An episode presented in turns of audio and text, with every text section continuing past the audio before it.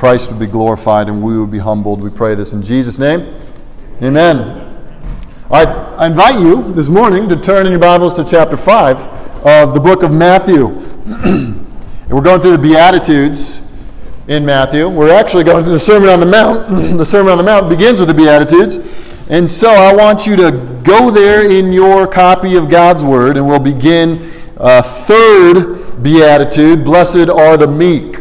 Blessed are the meek.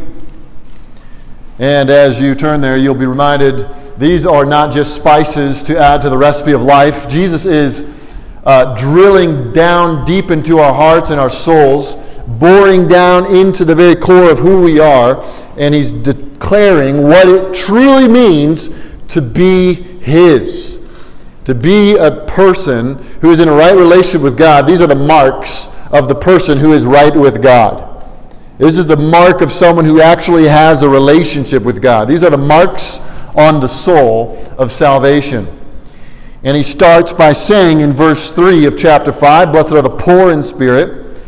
This is the self-evaluation that you give yourself. If you're truly born again, if you're in the right relationship with God, it all starts with you saying, I have nothing, I have deserved nothing, I have earned nothing, I am nothing, I have nothing to offer God, and I evaluate myself as being totally, abjectly, utterly poor.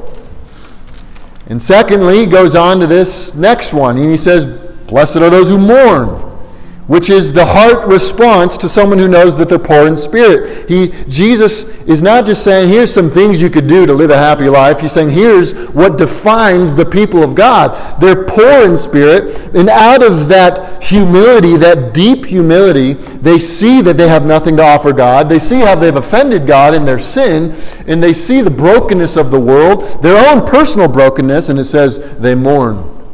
So blessed are those who mourn. And then he gets to what we're going to talk about this morning. Blessed are the meek. So you got poor in spirit, you got mourning, and you got meek as the first three qualifications of a Christian. The first three characteristics of a Christian. Now, I don't know about you. Let's say you're in a company, you're looking for a new leader to be your C E O. And you're putting out your feelers to see who might be your next strong leader to take the organization to the next level. How many of you would be looking for someone who doesn't think very highly of himself, who cries a lot, and who, you know, quite frankly, is meek? And, you know, if the world defines meek for us, we might think that that just means kind of weak. That's our definition of meek. I was talking to Ashley. I said, what's the first thing you think of when you think of what it means to be meek? And she said, I don't know. It's kind of like you're weak. You like, you, you're the one who always defers. You're the one who never asserts himself. And the world has this idea. I looked it up in Merriam-Webster's dictionary that meekness was defined as this, lacking in courage or confidence. Someone who doesn't have enough courage or confidence. And, and here Jesus is saying, blessed are the meek. He's saying, let this shock you a little bit, the people who are going to inherit heaven, the people who are going to be right with God, who indeed are right with God, are people who are meek.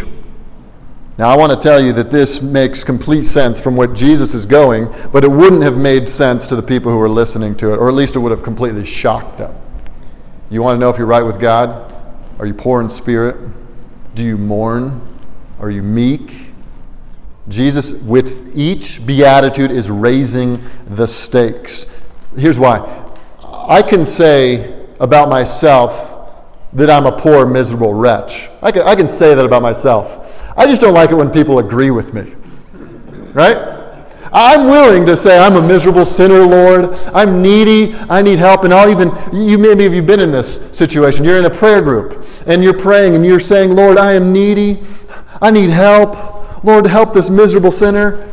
You go on, you pray, and then it's the next person's, and he goes, yeah, Eric, he's needy, he's a miserable sinner, he needs help. And you go, hey, wait a second. You can like pull out of your prayer for a second. I'm allowed to pray that, but, you not, but not you. Because we're happy to say that before God we're low, but it's much more difficult to say before people that we'll be low. It's much more difficult to be what Jesus would describe as meek. lowly. See, it's not just how we view ourselves, that's part of it, but to be meek is actually to see yourself as the least important in the room. Meekness is humility gone horizontal. How do I relate to the people around me, the situation around me, the things that God has put into my life? Meekness has to do with me seeing who I am before God, but then translating that with how I act and live in this world that God has put me in. Now, Jesus says about these meek that they're blessed, which if you've been around, it means you're happy. You get the happiness delivered straight from heaven. It's the deep, real, true kind of happiness that you can't manufacture. You can't just force it. You can't muster it up from within.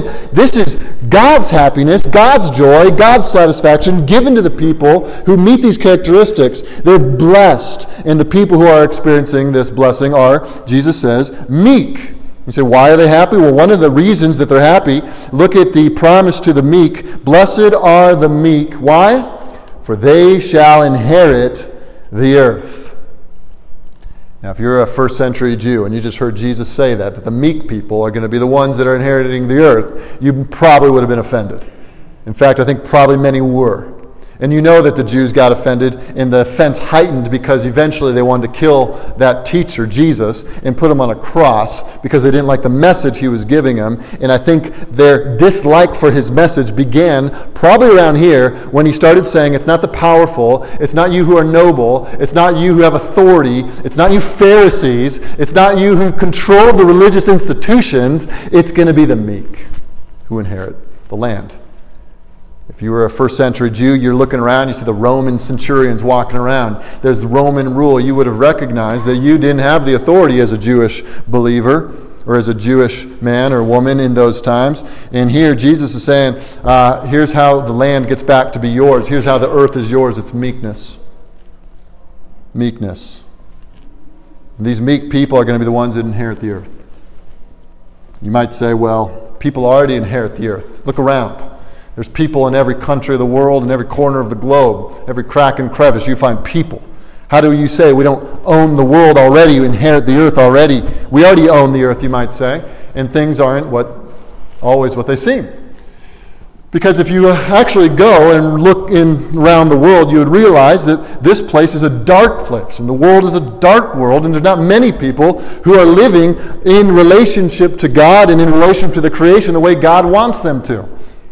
And there's this passage, the end of First John, First John chapter five, verse nineteen, that says, we know that we are from God, and the whole world lies in the power of the evil one.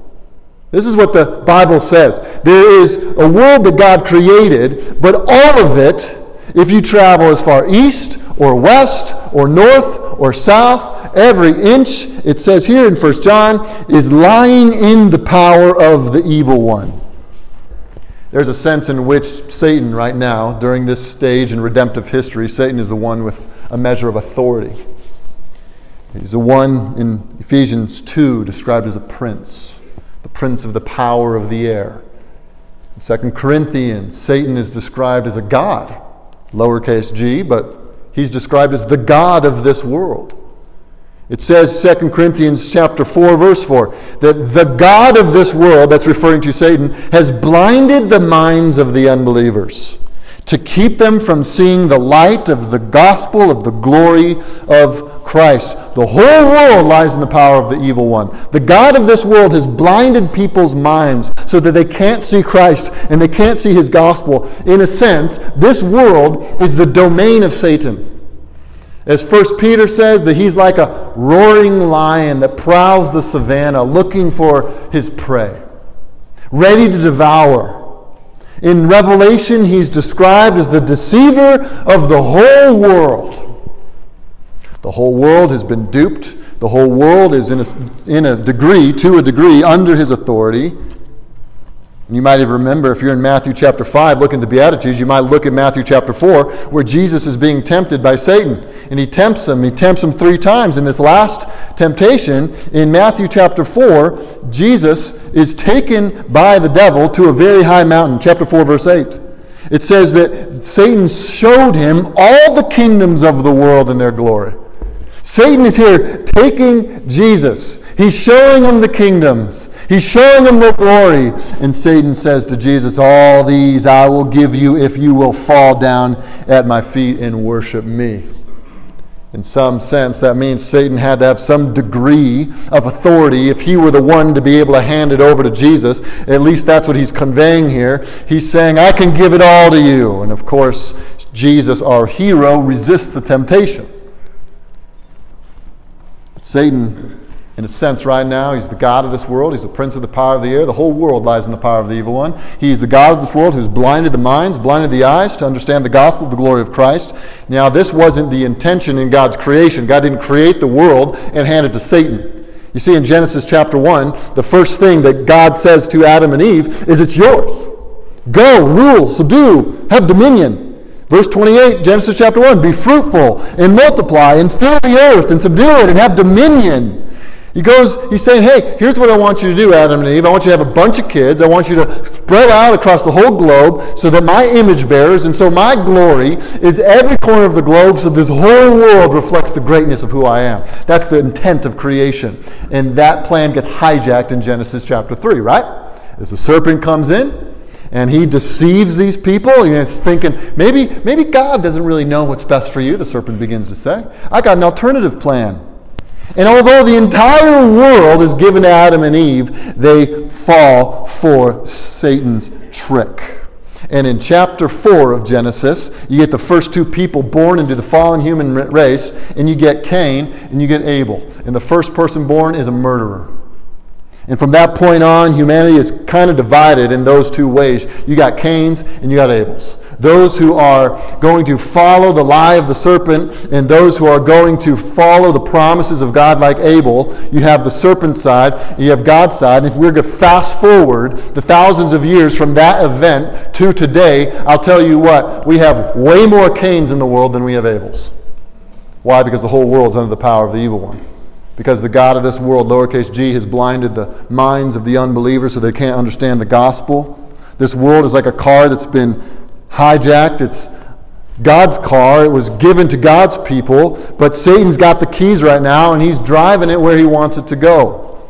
He's created up systems of deception, webs of lies and deceit, so that this world is a dark place dominated by anti-God, anti-Christ, anti-truth philosophy. The world, the earth, though given to mankind, is right now un- not under the rule and submission of mankind. It's under the rule and domination of the evil one. And Jesus comes along in Matthew chapter five. He says, blessed are the meek, for they, them, shall inherit the earth. I can almost imagine, if I can use my sanctified imagination here for a second, that as Jesus says this, these are the people who are going to inherit the earth. It's going to be theirs. It's going to be the meeks. That the demons, if they were around there listening, they would have said, no, this is ours. We stole it. We're going to hold on to it. And Jesus is right now hinting at his take back of planet Earth. I'm going to get the keys and I'm going to bring them back. I'm going to get the title deed. It's going to be ours again. And I will give it back to the people for whom I created it. And it will be theirs. And they will spread through the whole world like I originally intended them. And they will give glory to God. And that will be exactly how these people live forever and ever and ever throughout the whole land, giving glory to God. And they will be meek. The word they, blessed are the meek, for they, it's emphatic, it's clarifying, it's emphasizing that there's one category of people who will be there in the new heavens and the new earth, and it's meek people. It's people who are meek. It's not going to be a military Messiah who comes. It's not going to be anyone who takes the land by force. No one will be able to steal the earth back. It will be the meek. So how do we define this? It's kind of difficult because there's already definitions of meekness floating around in the world that are actually completely antagonistic to the definition that Jesus is going to give. Lacking in courage and confidence is what people think meekness is. The actual Greek word comes from a word that could mean mild or soft. It was sometimes used to describe a soft, soothing breeze. Last night we were sitting out in the patio and this breeze started rolling in. It was a hot day and this cool breeze came in. That could have been used as to describe meek, at least in the Greek. Uh, it was often used to describe animals that had been trained. You had a wild horse, maybe a stallion, a bronco, buck, buck, bucking around and and. you know, kicking off the people who try to ride it. It was unable to be tamed. And then if you actually got someone and you could tame that horse, if you could subdue that horse and it would listen to you and it would go where you wanted it to go, that would be called meek. That would be a word, a way that you would use that word. And so it didn't just mean that people are weak. It had to do with this idea of submitting to something, entrusting yourself to a higher authority. And he's saying these are the people who are going to inherit the whole world. Uh, we read it in, in our scripture reading. Turn back to Psalm thirty-seven. Because this is the psalm that Jesus is quoting from when he is saying this. Jesus, very familiar with his Old Testament, quotes from Psalm thirty-seven as he begins his Sermon on the Mount. In Psalm thirty-seven, you get a verse one. He begins describing... or talking about, David is, is, is talking about how he has been surrounded by enemies, evildoers, wrongdoers. He, it keeps coming up in the psalm, and yet he's describing what he wants to do, what he's telling his soul to do in the middle of these difficulties. Verse one, fret not because of evildoers, because of the envious of wrongdoers. For they will soon fade like the grass and wither like the green herb. And he goes on and he's basically telling his soul how to respond to the difficulties of the world. Now look with me at some of the verbs that he's telling himself, some of the imperatives. Here's what I need to do as the evildoers surround me, as I'm getting darker and darker, as my world gets harder and harder. Look at this. Verse one, don't worry, fret not. Verse three, trust in the Lord. Verse four, delight yourself in the Lord. Verse five, commit your way to the Lord. Trust in Him.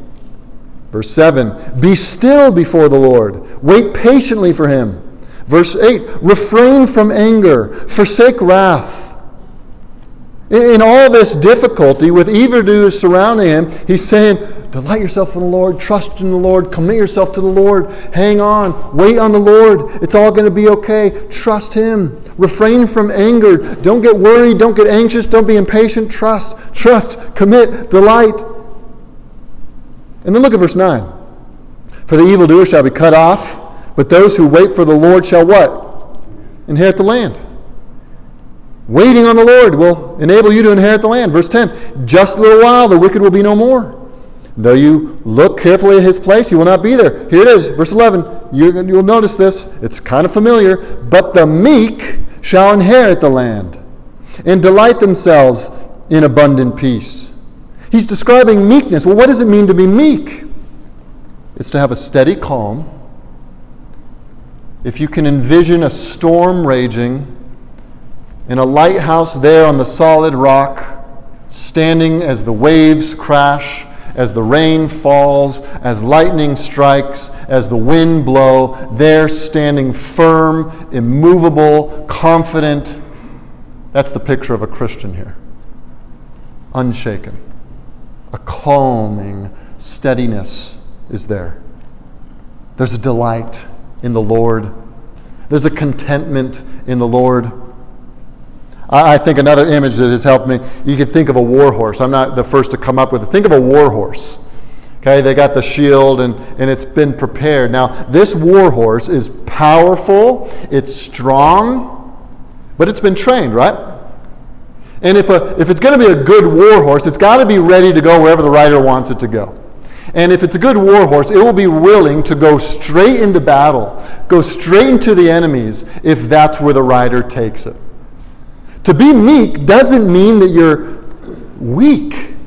It means that you are in all that God has made you to be. You are prepared to do whatever the Master tells you to do, to go wherever the Master tells you to go, no matter what it costs you relationally. If the Master calls, I go. It is submission to God. Meekness is submission to God and humility toward men. I entrust myself to God. and I will do whatever he asks me to do. Meekness. Sometimes in the New Testament translated gentleness. You say, okay, if I actually choose to be meek, what might happen to me? If I can embrace the lifestyle of meekness, how, how will this play out? I've got to give you three ways this will play out in your life, and I'm going to tell you, you might say, well, I don't know if I want to be meek after this list. You might hear this list and go, eh, meekness might not be my calling. Because here's the first thing that will happen if we live a meek life is, number one, if you want to take notes, here's, here's what's going to happen is you can write this down. Here's what happens to us as we humble ourselves before God, and as we humble ourselves before people, here's, here's the first way this might affect our lives is we will be people who give up our preferences. This is perfectly exemplified in, in the story of Abraham. In Abraham's story, there comes a point where he and his nephew Lot, in Genesis chapter thirteen, he and his nephew Lot are, are kind of getting to the point where they have a bunch of wealth, they have a bunch of cattle, they have a bunch of herdsmen, and they're starting to step on each other's toes. Now, they're, they're getting a little antsy with one another. Now, Abraham was the uncle, and Lot was the nephew, which means that Abraham had not only age, but he had the authority, he had the wealth to tell Lot what to do. And there comes a point where they're coming to this new land, they've kind of been sojourning together, and now it's getting to the point, it's a tipping point, they can't go on like this any longer because all of Lot's people are messing with all of Abraham's people, and there's tension increasing, and Abraham, as the elder in this relationship, he could have said, hey buddy, hey buddy, get out of here, you're messing with my people, you're messing with my cattle, and yet Abraham exemplifies meekness. In Genesis chapter thirteen, verse eight, they come to this discussion, and Abraham says, listen, let there be no strife between you and me, between your herdsmen and my herdsmen, for we're kinsmen. Is not the whole land before you? Separate yourself from me. If you take the left hand, I'll go to the right. If you take the right hand, I'll go to the left. Abraham had the authority to kick Lot out, to say, I'm done with you, and instead, out of humble relationship with God, entrusting his future to God, and entrusting what land he would be given to God, he's going to give that all to God, and he's going to act with gentleness, with meekness, with Lot. He says, Lot, you choose. I, I'm not going to let my preferences dictate how this works out. I'm going to let you choose. I'm going to honor God and keep the peace. If you go left, I'll go right. If you go right, I'll go left. Meekness, listen guys, lays down preferences to serve others. We are willing and we're glad to lay down our preferences for others. We're not going to fight for our own preferences.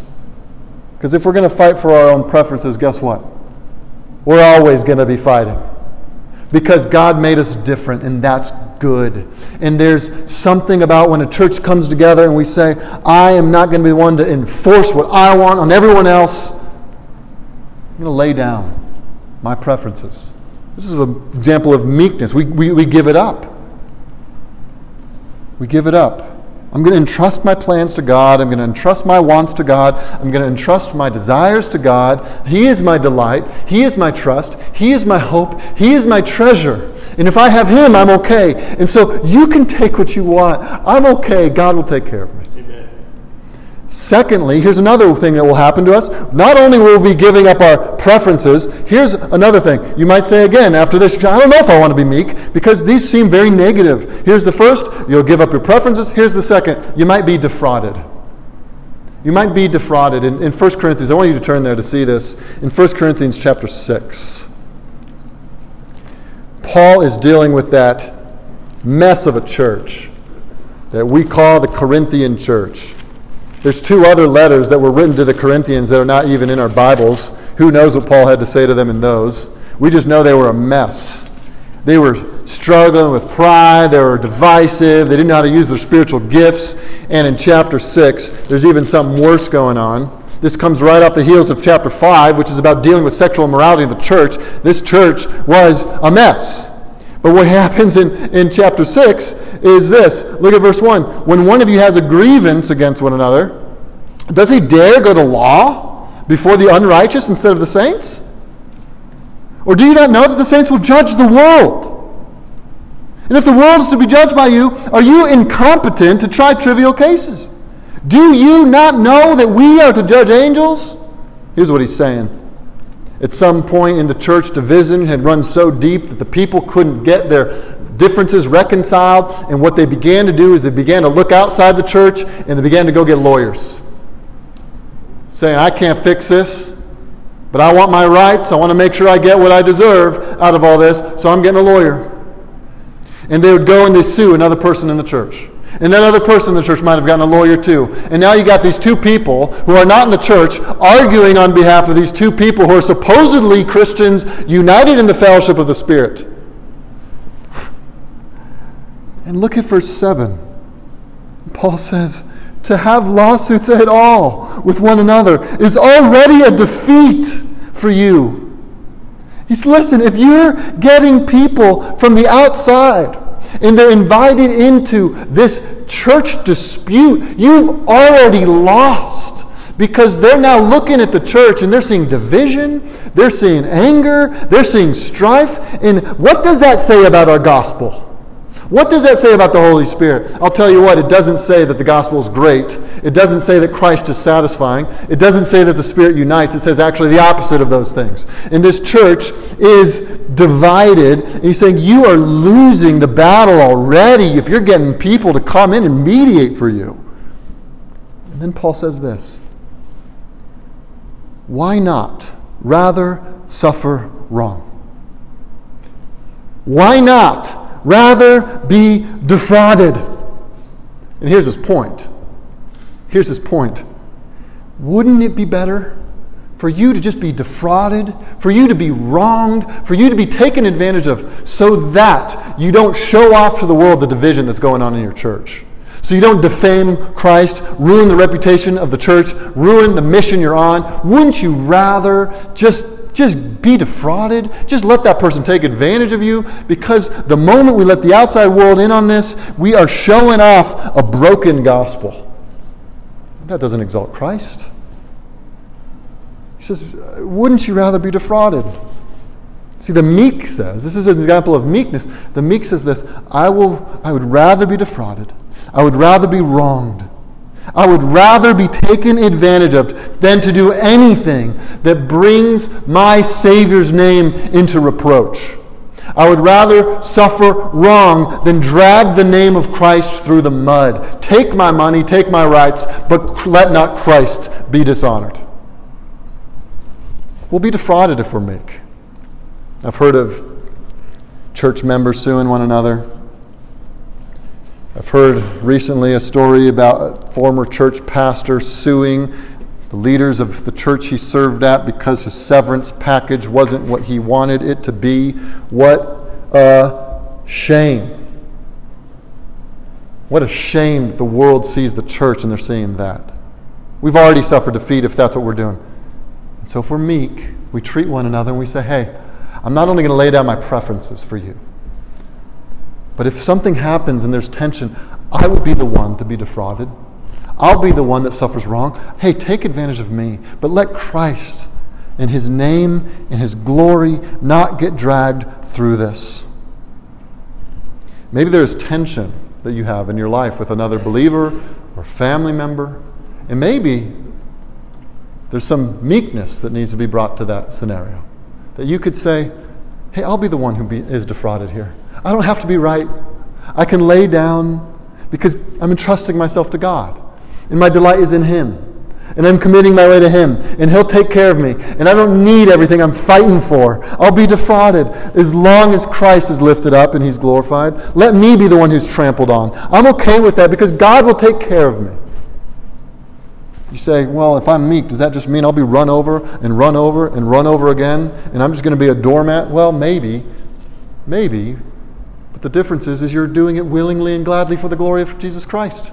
And in that you will rejoice, because God is seeing that and He knows. And this brings us to our third thing. What's going to happen? Well, we're going to be giving up our preferences. We probably will get defrauded at sometimes. Well, what will happen? Third, here's the third thing. You say, I don't know if I want to be meek. Here, here's, a, here's a third reason you might not want to be meek. Number three, we'll suffer and we won't be able to retaliate.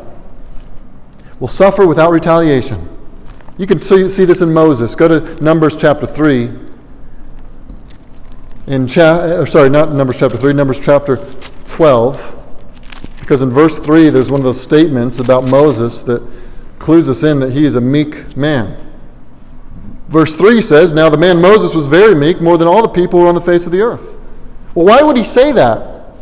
Well, look at the previous two verses.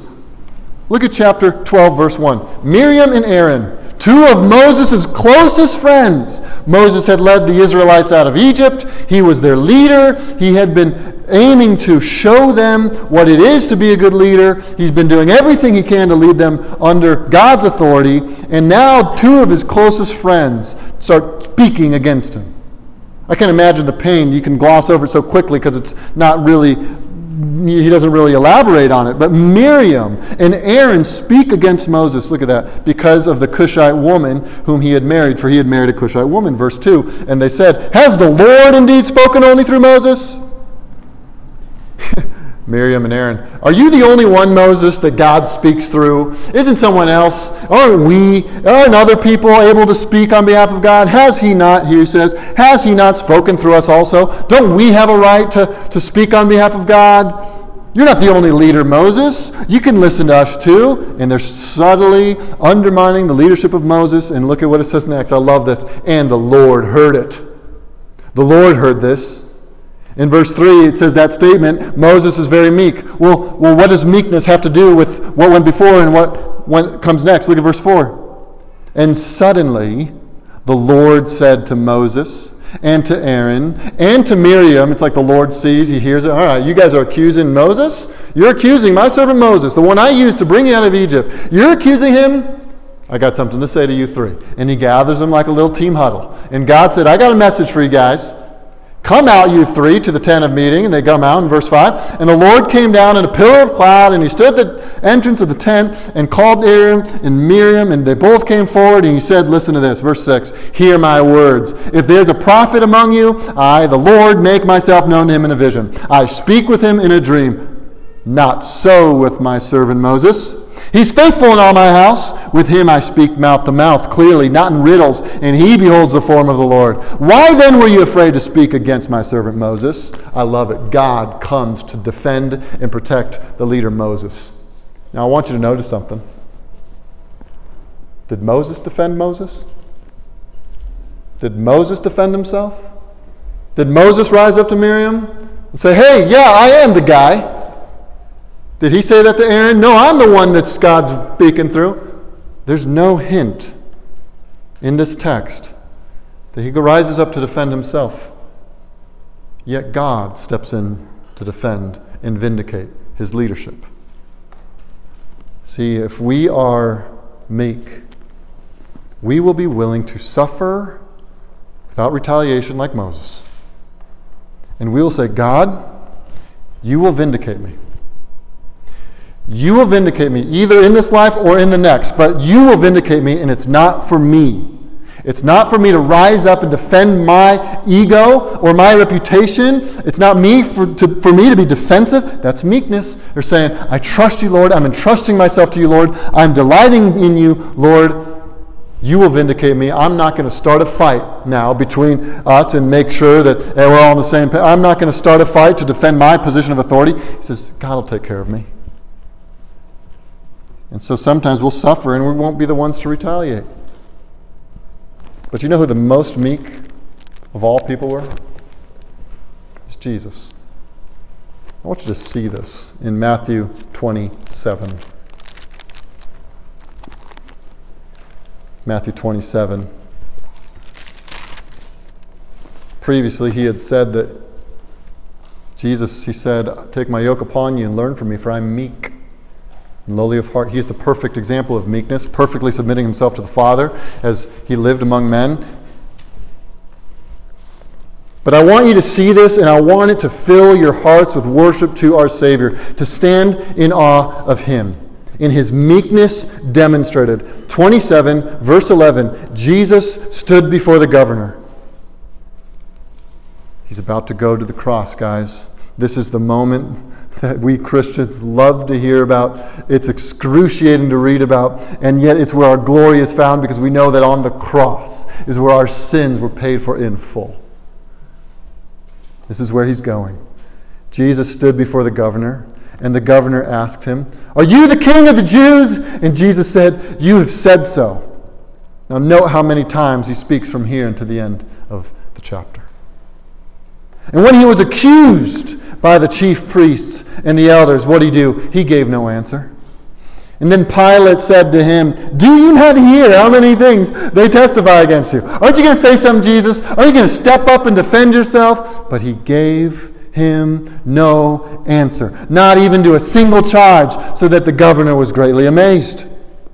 Skip over to verse twenty-seven. He could have defended himself. He was being accused. He could have stepped in and defended himself. Verse twenty-seven, the soldiers of the governor took Jesus into the governor's headquarters, and they gathered the whole battalion before him. And they stripped him. And they put a scarlet robe on him. This isn't to crown him as royally. This is to mock him. They put a robe on him, and they twisted together a crown of thorns.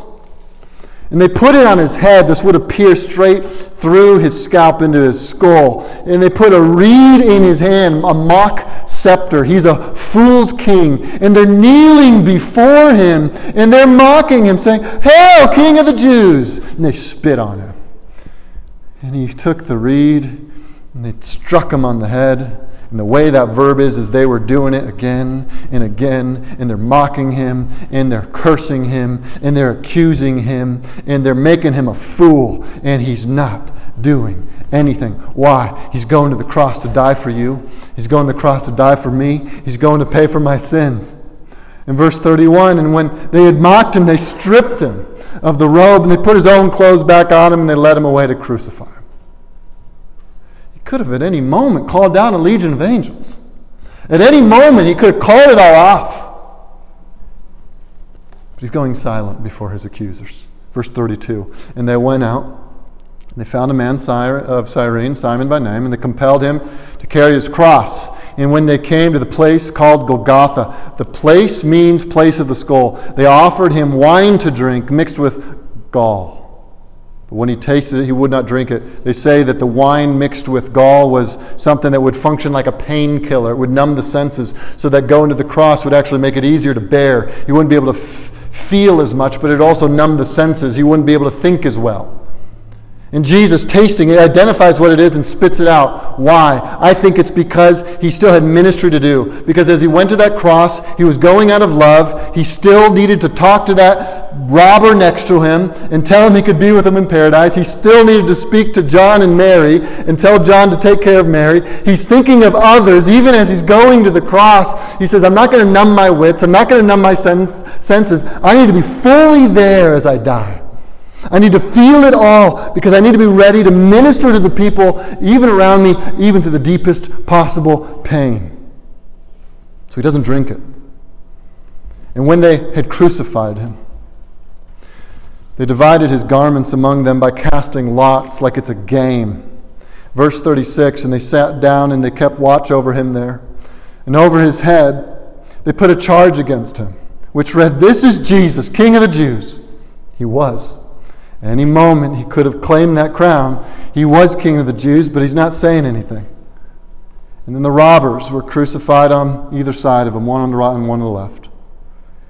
And those who passed by derided him, wagging their heads and saying, "You who would destroy the temple and rebuild in three days, save yourself. If you are the Son of God," he was, come down from that cross. He could have, but he's not. Because he's meek. And he's going to that cross to die for sinners. He's going to that cross to suffer for them. He's fully and completely submitted to the Father and trusted himself to the Father. You say, how do you, how do you do this, Jesus? I mean, what a man to admire, our Savior. Let's admire him. How did he do this? Well, Peter said it was because he continued, listen, entrusting himself to him who judges justly. he entrusted himself to the Father. He said, I will do good. I will love my people. I will teach the truth. I will do all I can to the people, and come what may, I will entrust myself to the Father. I'm entrusting my life to Him. If I suffer, I'm entrusting my suffering to Him. I'm entrusting it all to Him, and He will take care of it. And if justice needs to be meted out, I'm not going to do it. He was reviled, and He did not revile in return. He was suffering, and He did not threaten. Why? He entrusted himself to the Father. And in, in your own life, this is the model for us.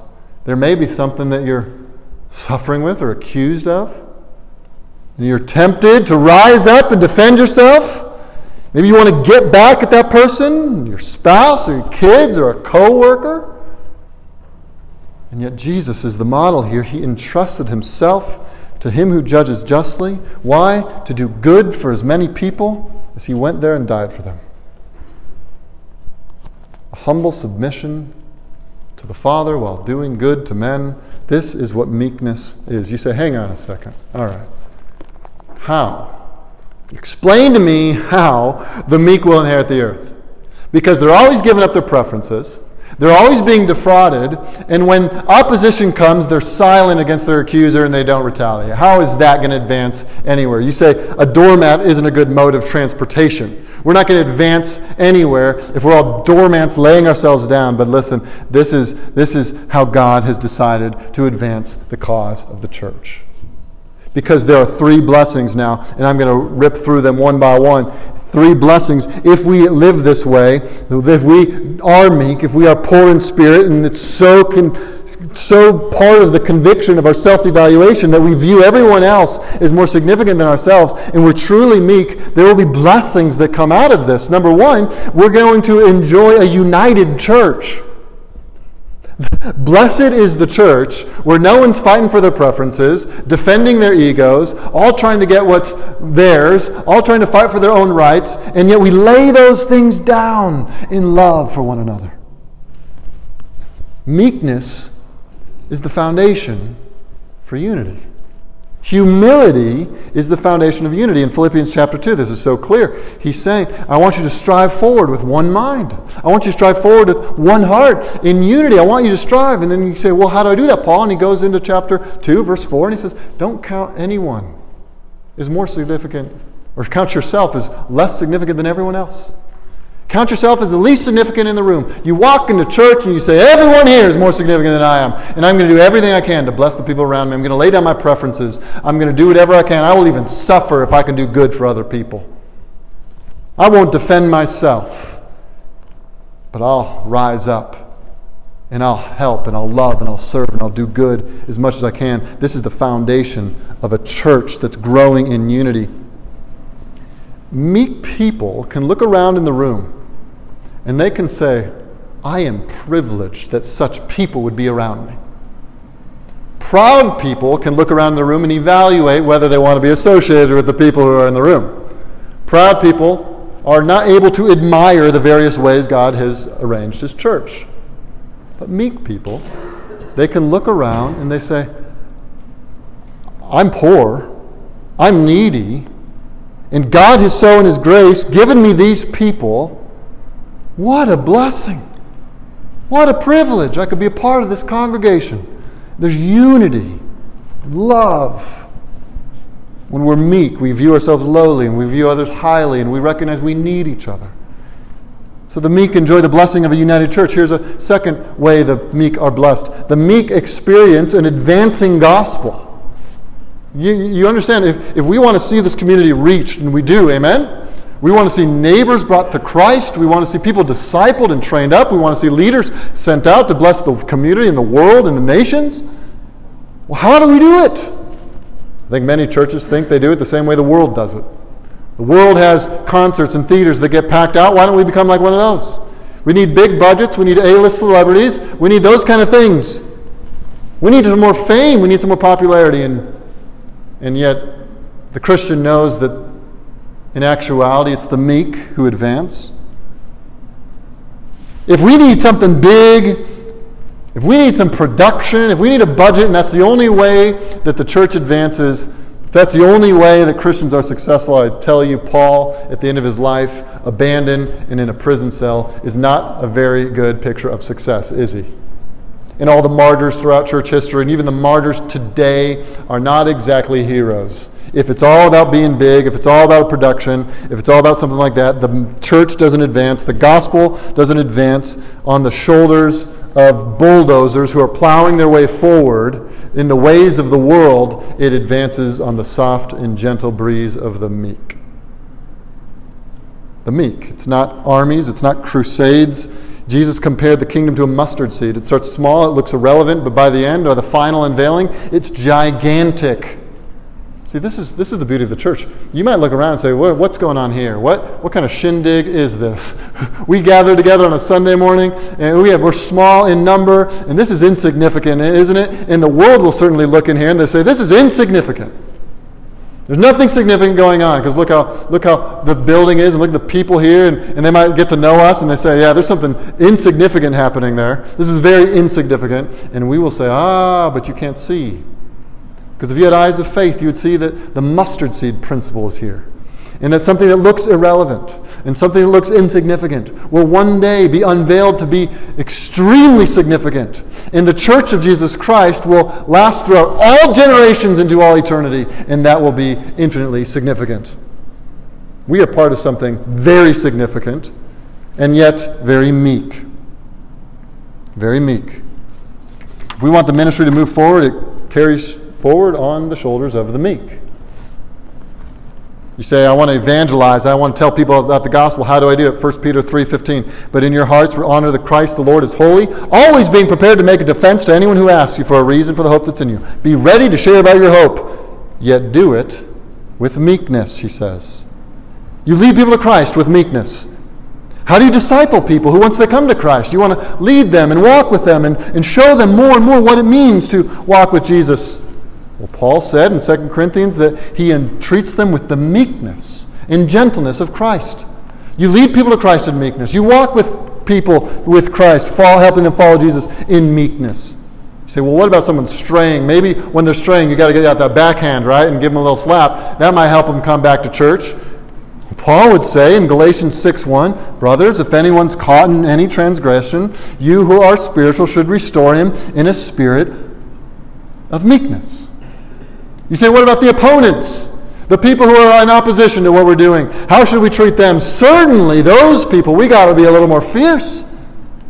And Paul would say in Second Timothy two twenty-four and twenty-five, the Lord's servant must not be quarrelsome, but kind to everyone, able to teach, patiently enduring evil, correcting his opponents with, guess what?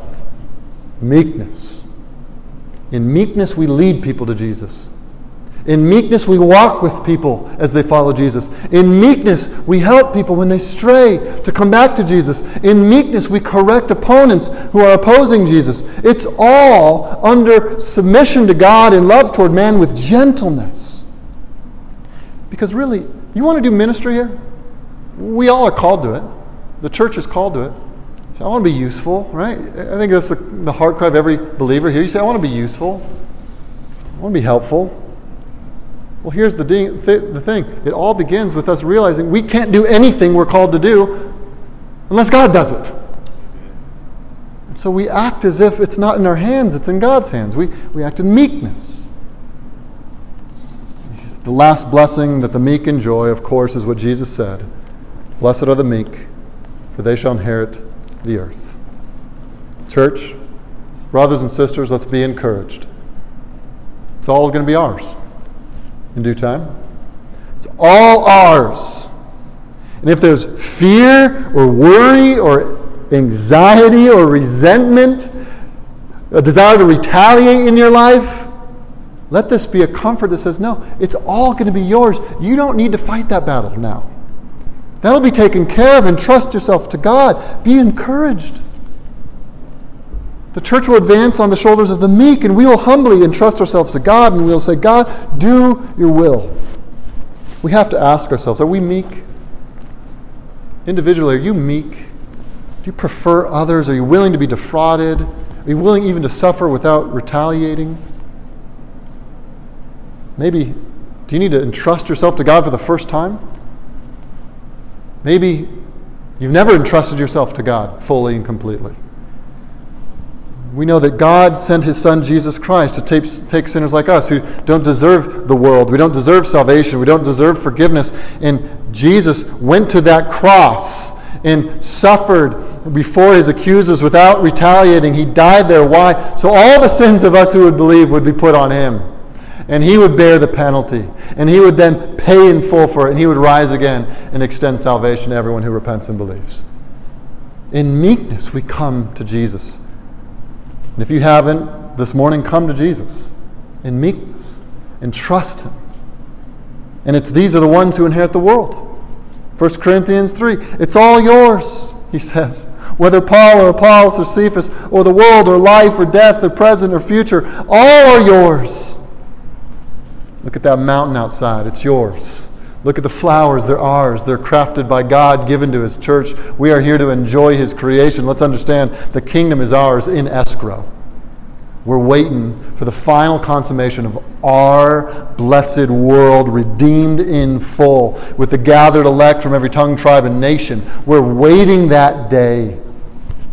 Until then, we don't fight for ourselves. We don't defend our names. We don't defend our egos. We humbly entrust ourselves to God as we live out in harmony with one another. We are those who are heirs with Christ, who Paul said, we have nothing but possess everything. Let's finish with this. Imagine this. Imagine a father at the table with all his children, and imagine there's many children gathered at the table. And he says, all this is here for you. All this food is here for you if you trust me. I will give it to you at the appropriate time. And all the kids come and they're sitting around the table, but they're hungry, and so kids are doing what kids do. They're reaching for the food here, and they're fighting over this thing, and they want to be first to grab the food, and many of them are, are scrambling, and, and then they're looking around and they're complaining, hey, he has more than me, hey, she has more than I do. And they're they're they're complaining, and they're kind of starting to fight, and they, they wish they had more. And but imagine there's some other children sitting at the table, and they're just quietly looking at their father. And they look around at the other people, and it seems they don't have nearly as much as them. But they're not going to reach, they're not going to grab, they're not going to scramble. They're just looking around. And every once in a while, the father gives them a portion of the food, which is enough to satisfy a little bit of their hunger, but it's not fully satisfied, and they're just waiting. Your father, you'd said we'd be able to get this. They're just waiting on their father. And after a time of the, the kids who are full, they've been fighting and they finally got everything they want, the father says, all right, those of you who didn't wait on me to feed you, you're dismissed. But now those who waited for me to divvy out the right portion at the right time, and you looked to me and you trusted me and you took whatever came, and even though it looked like you weren't getting anything in this dinner, uh, now you who waited on me, trust me, uh, let's clear the table. I have a feast coming, a never-ending feast, free refills, go back and get as much as you want, it's all yours. And night after night you come back, this feast will be here, eat till you're full, eat till you want no more, eat till you can have no more, it's all yours. That's the Christian. You look around and it might seem like people got way more than you do. But we're looking to our Father. We're saying, Lord, you'll give me what I need when I need it. But I am waiting that day that you give me everything. And my hope in that promise colors every day and every moment. Everything becomes a little more sweeter as I know I'm anticipating the fullness of God's gift of salvation to me to come. So you fight in this world, for this world, and for the things of this world now, you'll lose it all in the end. Defend your honor now, you'll have none in the end. Or as Jesus said, find your life in this world, lose it. So are you meek? Are you entrusting yourself to God, looking to him patiently like a child who trusts his father's provision? If so, take heart. It's all yours. It's all yours in his timing, but it's all yours. Let's pray.